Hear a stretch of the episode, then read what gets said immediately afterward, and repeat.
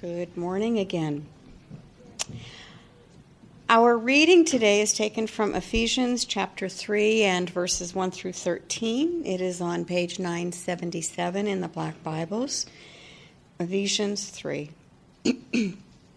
For this reason, I, Paul, a prisoner of Christ Jesus, on behalf of you Gentiles, assuming that you have heard of the stewardship of God's grace that was given to me for you how the mystery was made known to me by revelation, as I have written briefly. When you read this, you can perceive by my insight into the mystery of Christ, which was not made known to the sons of men in other generations, as it has been revealed now to his holy apostles and prophets by the Spirit. This mystery is that the Gentiles are fellow heirs, members of the same body, and partakers of the promise in Christ Jesus through the gospel. Of this gospel I was made a minister according to the gift of God's grace, which was given me by the working of his power. To me, though I am the very least of all the saints, this grace was given to preach to the Gentiles the unsearchable riches of Christ, and to bring to light for everyone what is the plan of the mystery hidden for ages in God, who created all things, who that through the church the manifold wisdom of God might now be made known to the rulers and authorities in the heavenly places. This was according to the eternal purpose that He has realized in Christ Jesus our Lord, in whom we have boldness and access with confidence through our faith in Him. So I ask you not to lose heart over what I am suffering for you, which is your glory. The word of the Lord.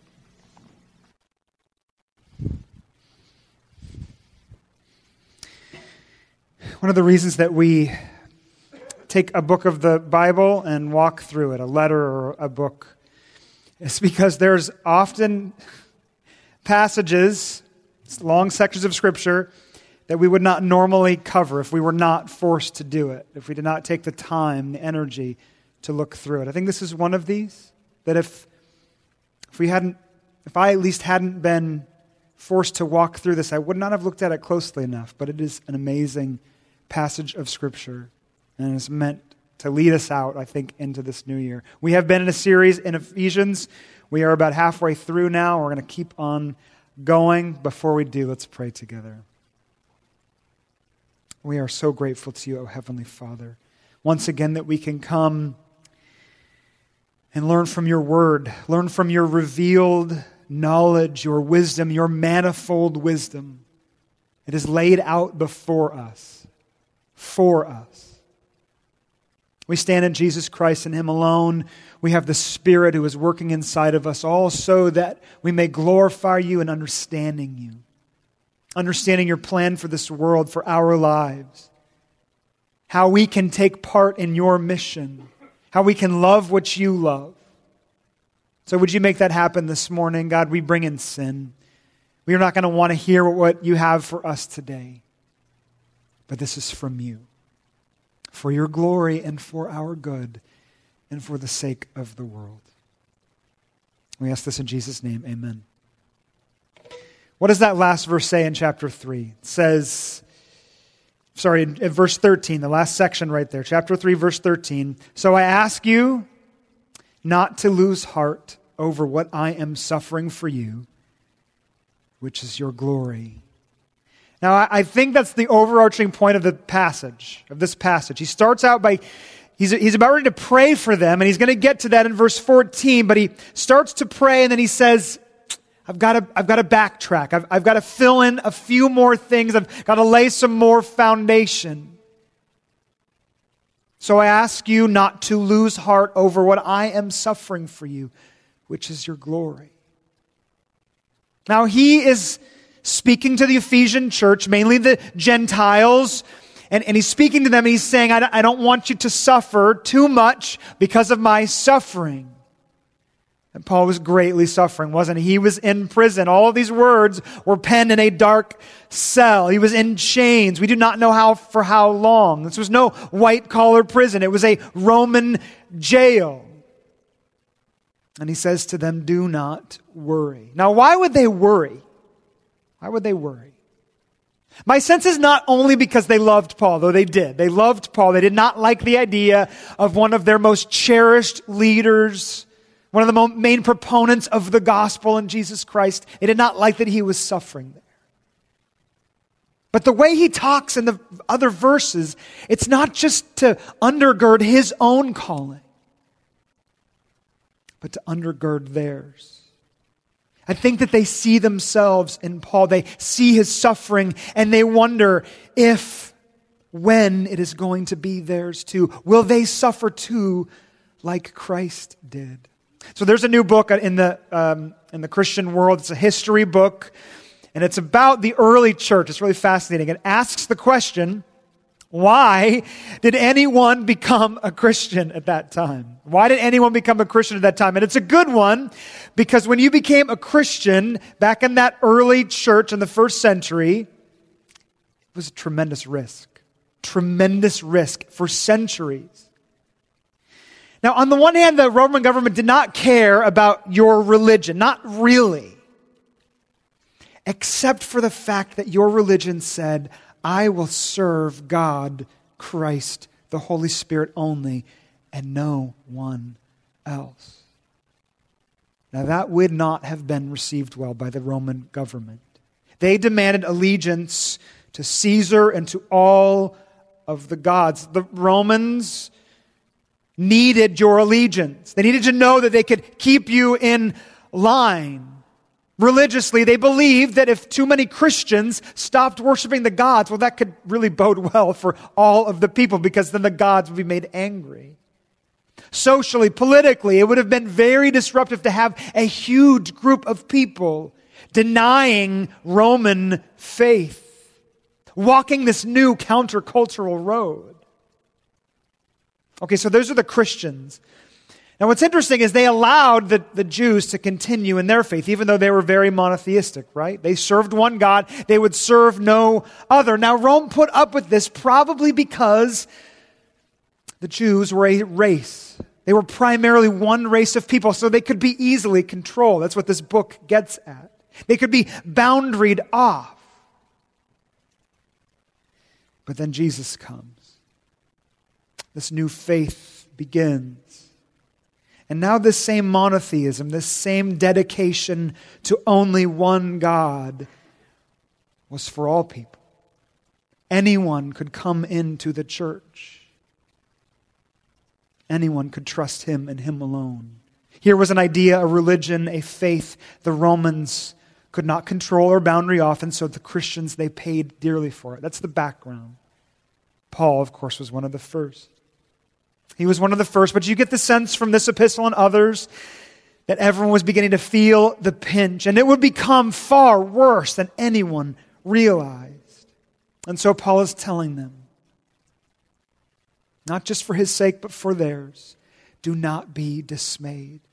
Do not be dismayed at my own suffering and your impending suffering. Do not be dismayed, for you have been called to something utterly amazing glorious, important. Though I do wonder if you have begun to feel the way Christians did back then. Not in the same way, but it is not such a no brainer to become a Christian anymore. To give your life to Jesus every part, to trust Him and Him alone for your salvation, to live your life completely in accordance with Him, to live countercultural lives of holiness and mercy and sacrifice and evangelism, to take stands of truth against the tidal waves of changing culture, to forsake many worldly pleasures to serve Him, to suffer with dignity and hope we are asking again, maybe like them, is this really what we are called to? Is this really what we want to give our lives to? We're at the beginning of a new year, and it's always important, I think, at least once a year, if not all the time, but at least now, to take stock, to look over our lives, to remember that we have been called to this, to something utterly amazing, glorious, and important. We have been called by grace. Let's walk through this passage together using three points. One, given to God's goals. Two, fueled by God's grace. And three, confident in God's Son. One, given to God's goals. Given to God's goals. Look at verse 1. For this reason, I, Paul, a prisoner of Christ Jesus, on behalf of you Gentiles. Okay, you can stop there. A prisoner of Christ Jesus on behalf of you Gentiles. Now, I want you to think about something. If you were in jail, how would your letters sound? If you're in prison, you're writing your people, your friends, your family, how would they sound? What would you say? Now, I've never been in, in jail, you can believe that, I've never been in prison, but my parents did send me to camp one year. Same thing, at least I thought. I hated every second of camp. And then there came a time where we got to write letters, and I go, here we go. Here's my opportunity. I'm going to write my parents. And my parents actually kept this letter, and it said something like, Get me out of here. This place is the worst. The food is bad. The leaders are lame. I am dying. As I licked that envelope, I thought to myself, here we go. I'm out of here. They're going to come get me. The only problem is that the letter did not actually reach them until after I had gotten home. How would your letter sound from a Roman prison? What would you say if you were in jail for your faith? Paul is there. He's writing the church. But he does not say, This is a great tragedy. I have been hung out to dry by the Jews. I am suffering under the injustice of the Roman government. That's what I would say. He says very deliberately, I am a prisoner of Christ. I am a prisoner of Christ. What is he saying? My life is not my own. He was in prison for the glory of God and the service of Jesus in the power of the Spirit. How could he complain if Jesus had called him to this life to live and serve and even suffer? And so we see straight out of the gate part of what it means to be called of grace, to be a Christian. You must be willing to die to self. You must be willing to die to self. On the one hand, this means sacrificing your privilege. Sacrificing your privilege. Think of Paul before his conversion. Think of his life. He was at the top of the ticket. He was the main guy. And now he is reveling in his imprisonment. Now that's not surprising if you see the trajectory of his life. He was at the top and Christ brought him low on that road to Damascus, right? He was totally humbled and he changed his name from Saul to Paul. Do you know what the name Paul actually means? Any Greek Latin speaker would have heard it. They would have said, well, that means small. Paul is another word for small, for little from Saul. He was named after Saul, the great, tall, powerful, beautiful king of Israel, to Paul. No power, no prestige. When you are called to follow Christ, your claim to power, position, prestige, it fades away.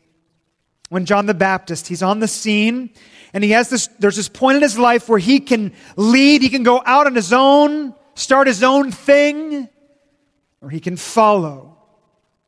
And then Jesus Christ comes on the scene. He sees him. He sees him there. And he says, I, I cannot lead. I must follow. I must give my life over to him. What does he say? Less of me and more of him. Is that your life? Are you willing to lose whatever power or position or status you have gained? This is the call of grace. But I don't think this is the only thing. Lots of people will sacrifice for something, they will suffer for something. Maybe consciously, subconsciously, they do it to seek acclaim, prestige.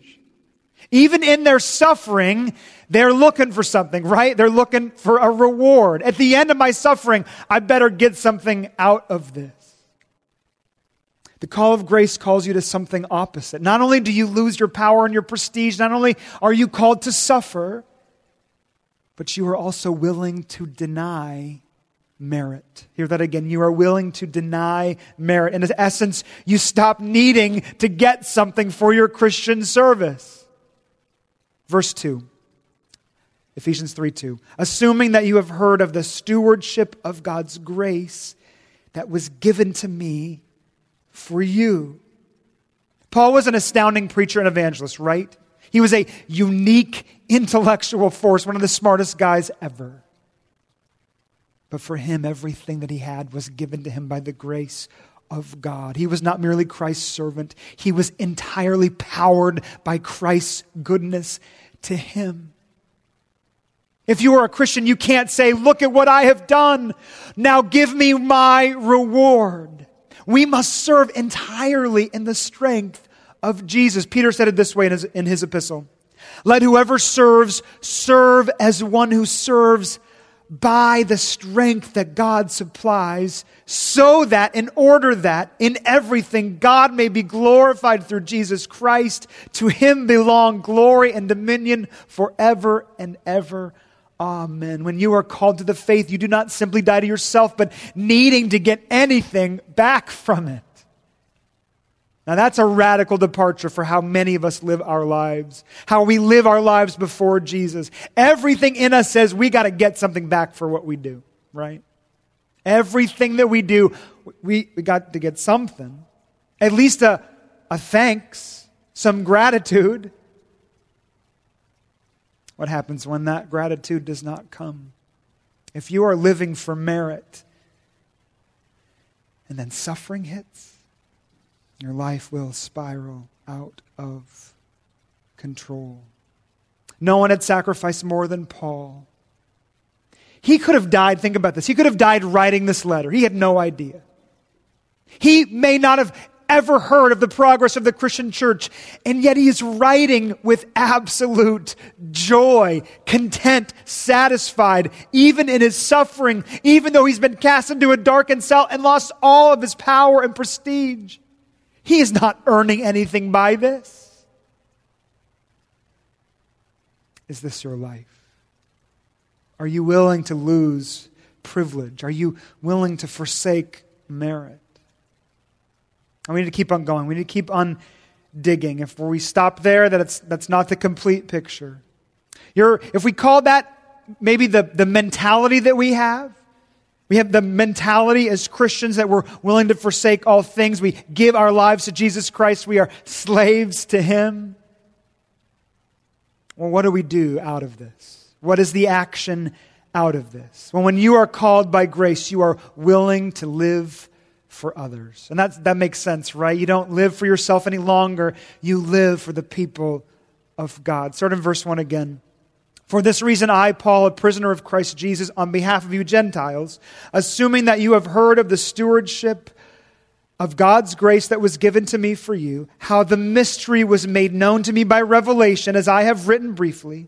When you read this, you can perceive my insight into the mystery of Christ which was not made known to the sons of men in other generations, as it has now been revealed to the holy apostles and prophets by the Spirit. Now, that's a lot of stuff. That's, that's, that's thick, it's dense.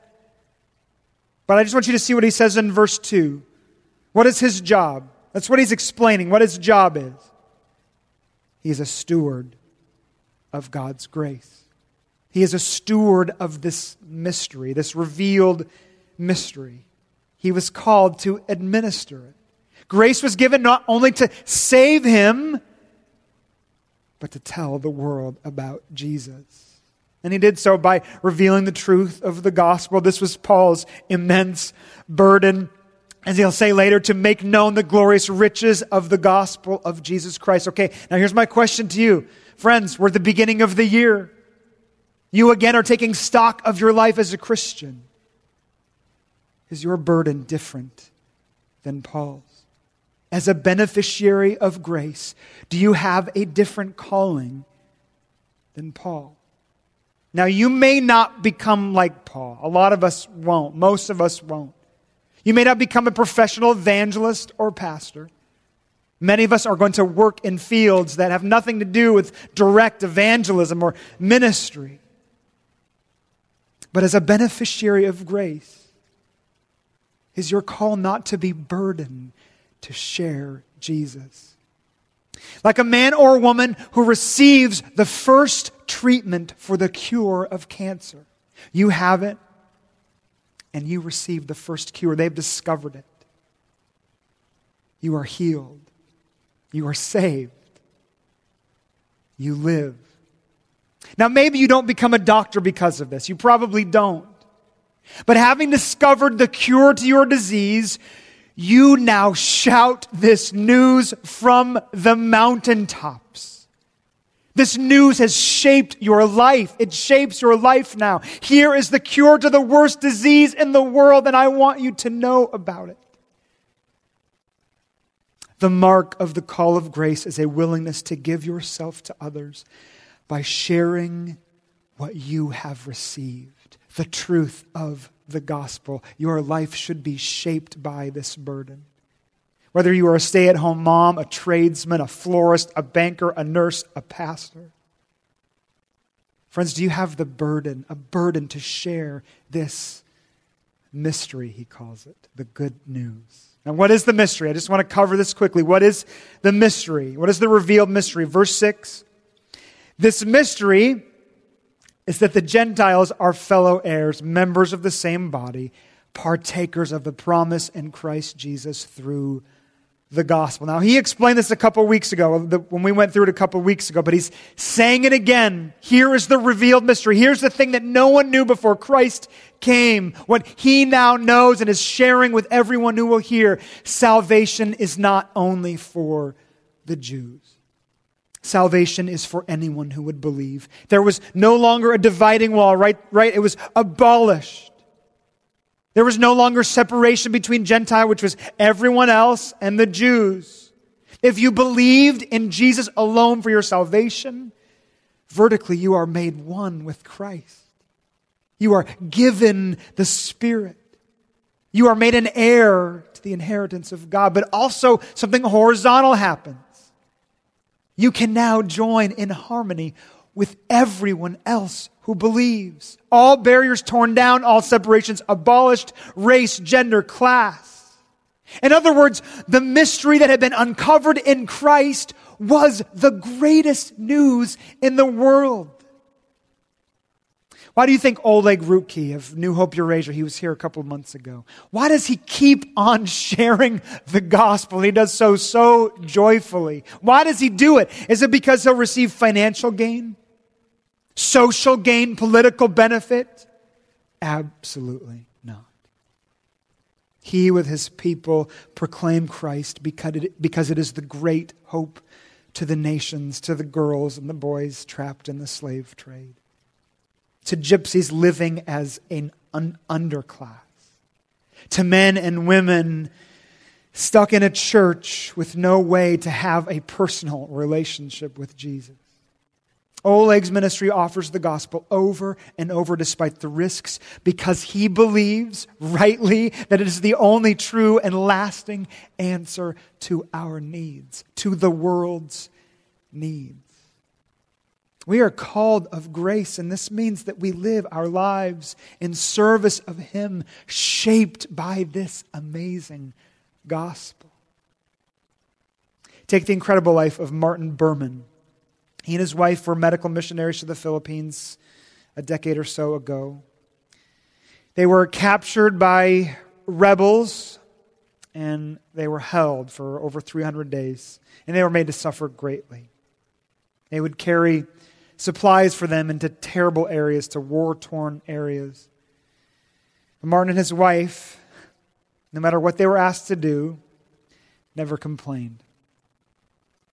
And yet they and they sought to serve their captors with gladness. Martin's wife said that he would say to her, Honey, the Bible says to serve the Lord with gladness. Let's go all the way.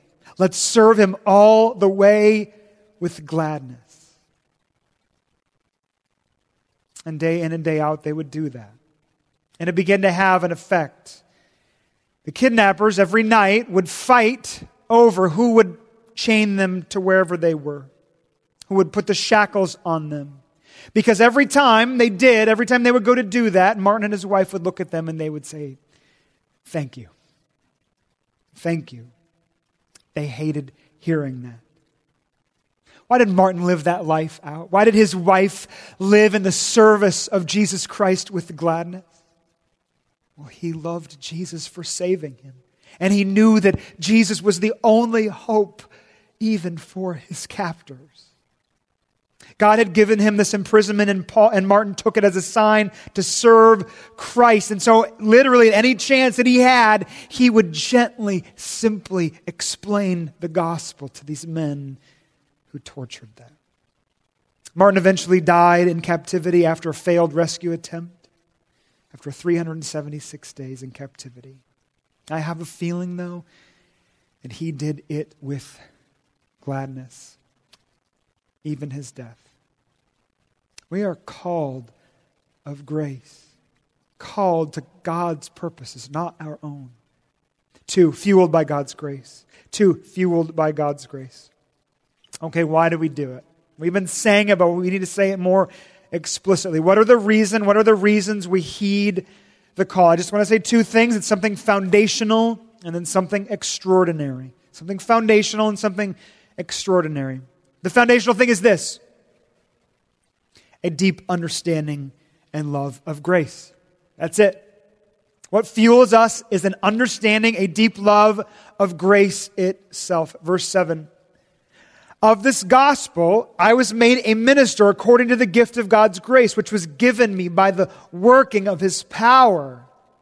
Verse 8 To me, though I am the very least of all the saints, this grace was given to preach to the Gentiles the unsearchable riches of Christ and to bring to light for everyone what is the plan of the mystery hidden for ages in God who created all things. Now, we've already seen the upshot of, of Paul's call.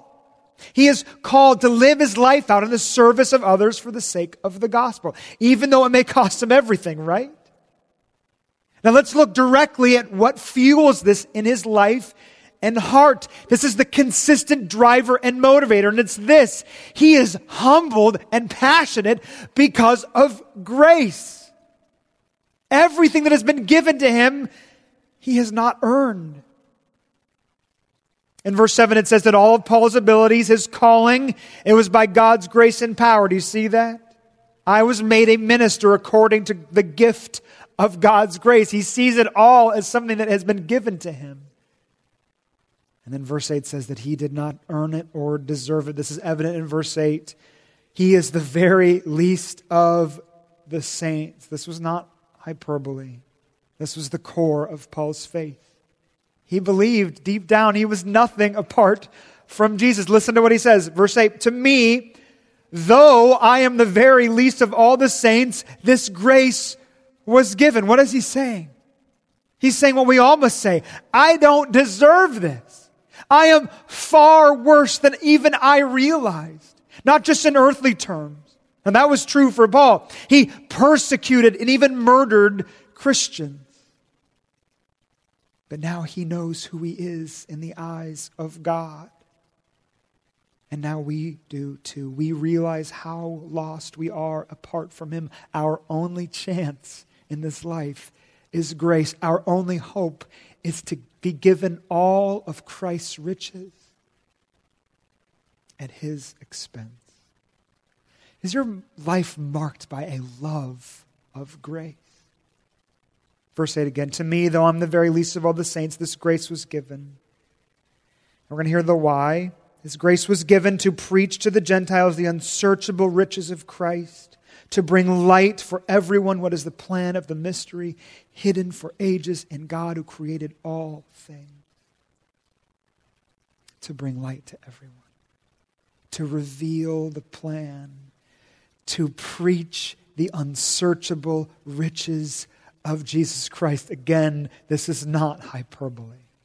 The unsearchable riches. He believes more than anything that God's grace, that His gospel, that Christ Himself is beautifully, wonderfully unsearchable. I love how John Stott talks about this. This is what he says. Translators and commentators com- compete with one another in their attempt to find a dynamic equivalent in the English for the word unsearchable. The riches of Christ, they say, are unsearchable, inexplorable, untraceable, unfathomable, inexhaustible, illimitable, inscrutable, and incalculable. Perhaps the Good News Bible's infinite is the simplest, for what is certain about the wealth Christ has and gives is that we shall never come to an end of it. When you are called by grace, you are fueled by grace. Now that's foundational. That's now we're going to move to something extraordinary. And I don't mean that grace is not extraordinary, it is, but I, you're going to hear what I mean. Extraordinary. The called are fueled by grace that is given to the church for this reason, he says in verse 10 for the sake of the heavenly host. Let's start in verse 8 again. To me, though I am the very least of all the saints, this grace was given to preach to the Gentiles the unsearchable riches of Christ and to bring to light everyone what is the plan of the mystery hidden in the for ages in God who created all things. Now, verse 10 so that through the church the manifold wisdom of God might now be made known to the rulers and authorities in the heavenly places. Have you ever read this verse before? We are used to hearing that we are to proclaim the gospel of grace so that people here on earth may be saved, so they will come to Jesus. That is foundational. It's absolutely what we do. It is only through Jesus Christ that they will hear his name and be saved. That's an incredible motivation to, to, to share your faith. But then Paul adds this thing that we do not think about very often. It's extraordinary. And it's so easy to miss. It's like standing on the side of a hill and not knowing you are standing on the side of a mountain. We do not know this. We don't think about this. Paul is saying that the grace that is being shown to the church is not just for the church, it is not just for the people on this planet. It is to be displayed to the rulers and authorities in the heavenly places. Now, what does that mean? Our best guess is simply the heavenly host. The angels, the great beings in heaven, are to be amazed at the grace that is shown to sinners.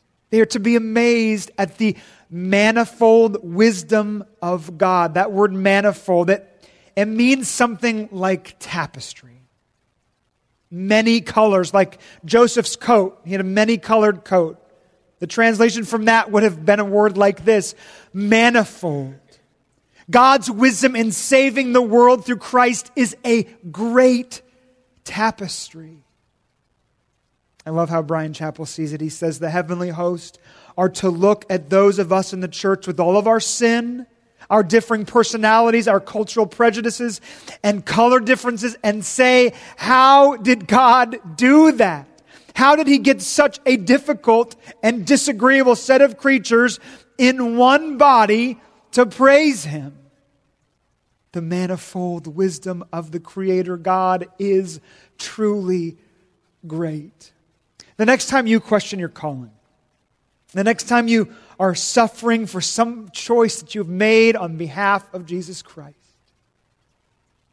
remember that the heavenly host are watching not to hold you accountable or to give you guilt, but to take joy in what you are doing. They are watching you with great excitement and wonder. These, the most intelligent and powerful and wise creatures ever to be created, long for nothing more than to see you at work, giving your life for the sake of the gospel. Now, that is fuel. That is fuel for our mission, for our call of grace. Last point confident in God's Son confident in God's Son.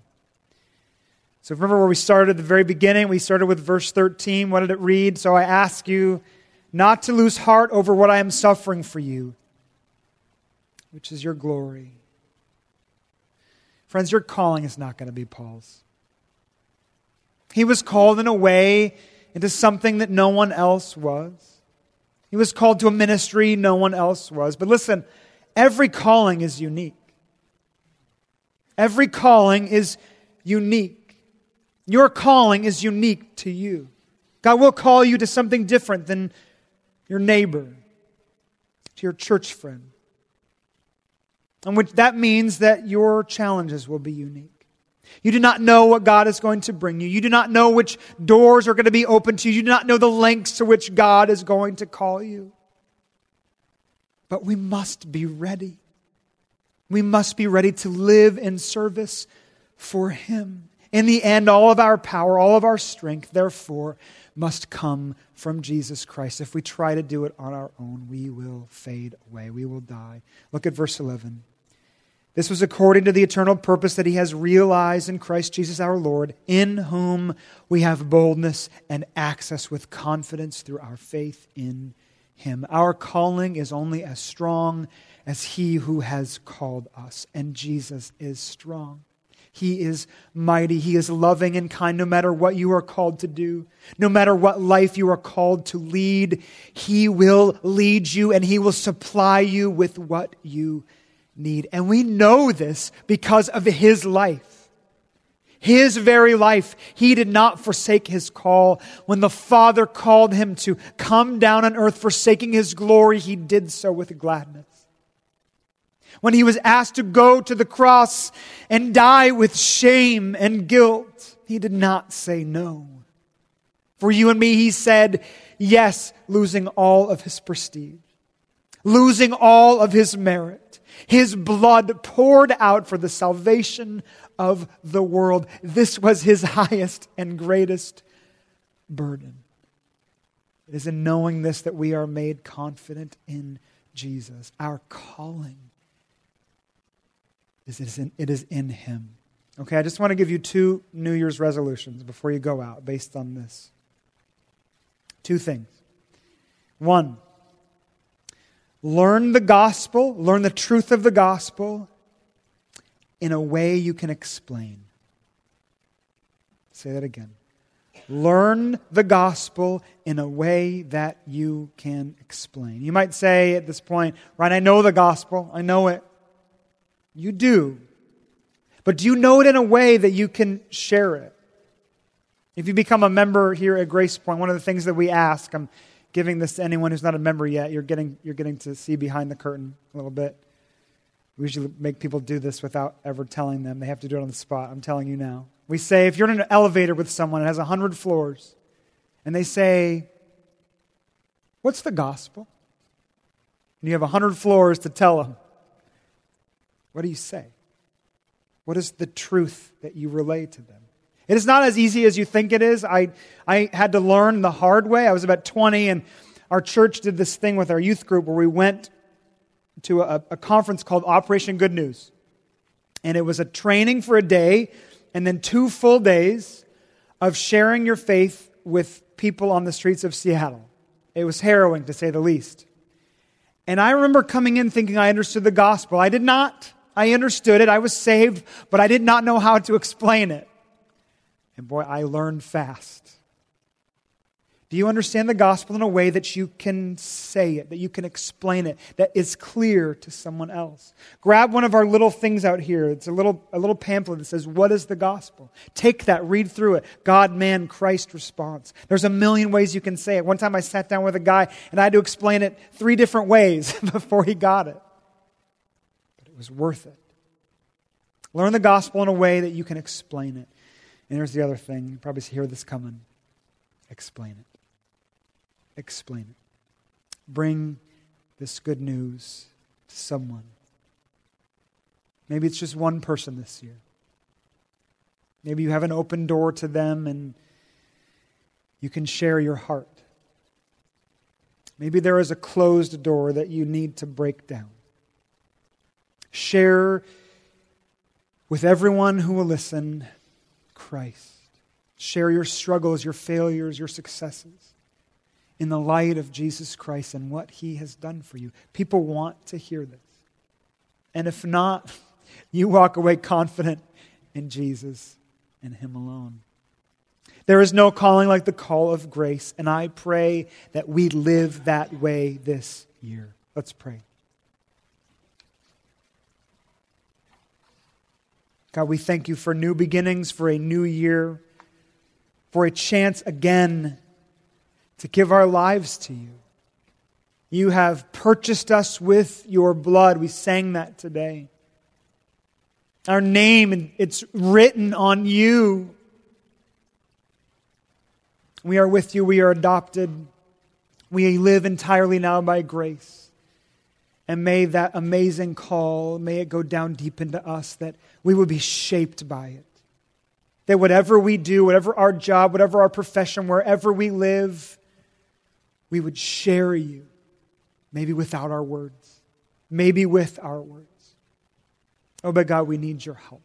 We need your help in this church. New England is not the easiest place to share Christ, but it is where you have called us. New England is not the easiest place to be a Christian, but this is where you have called us. May we live up to, you, to it in your grace, confident totally in you. In Jesus' name, amen.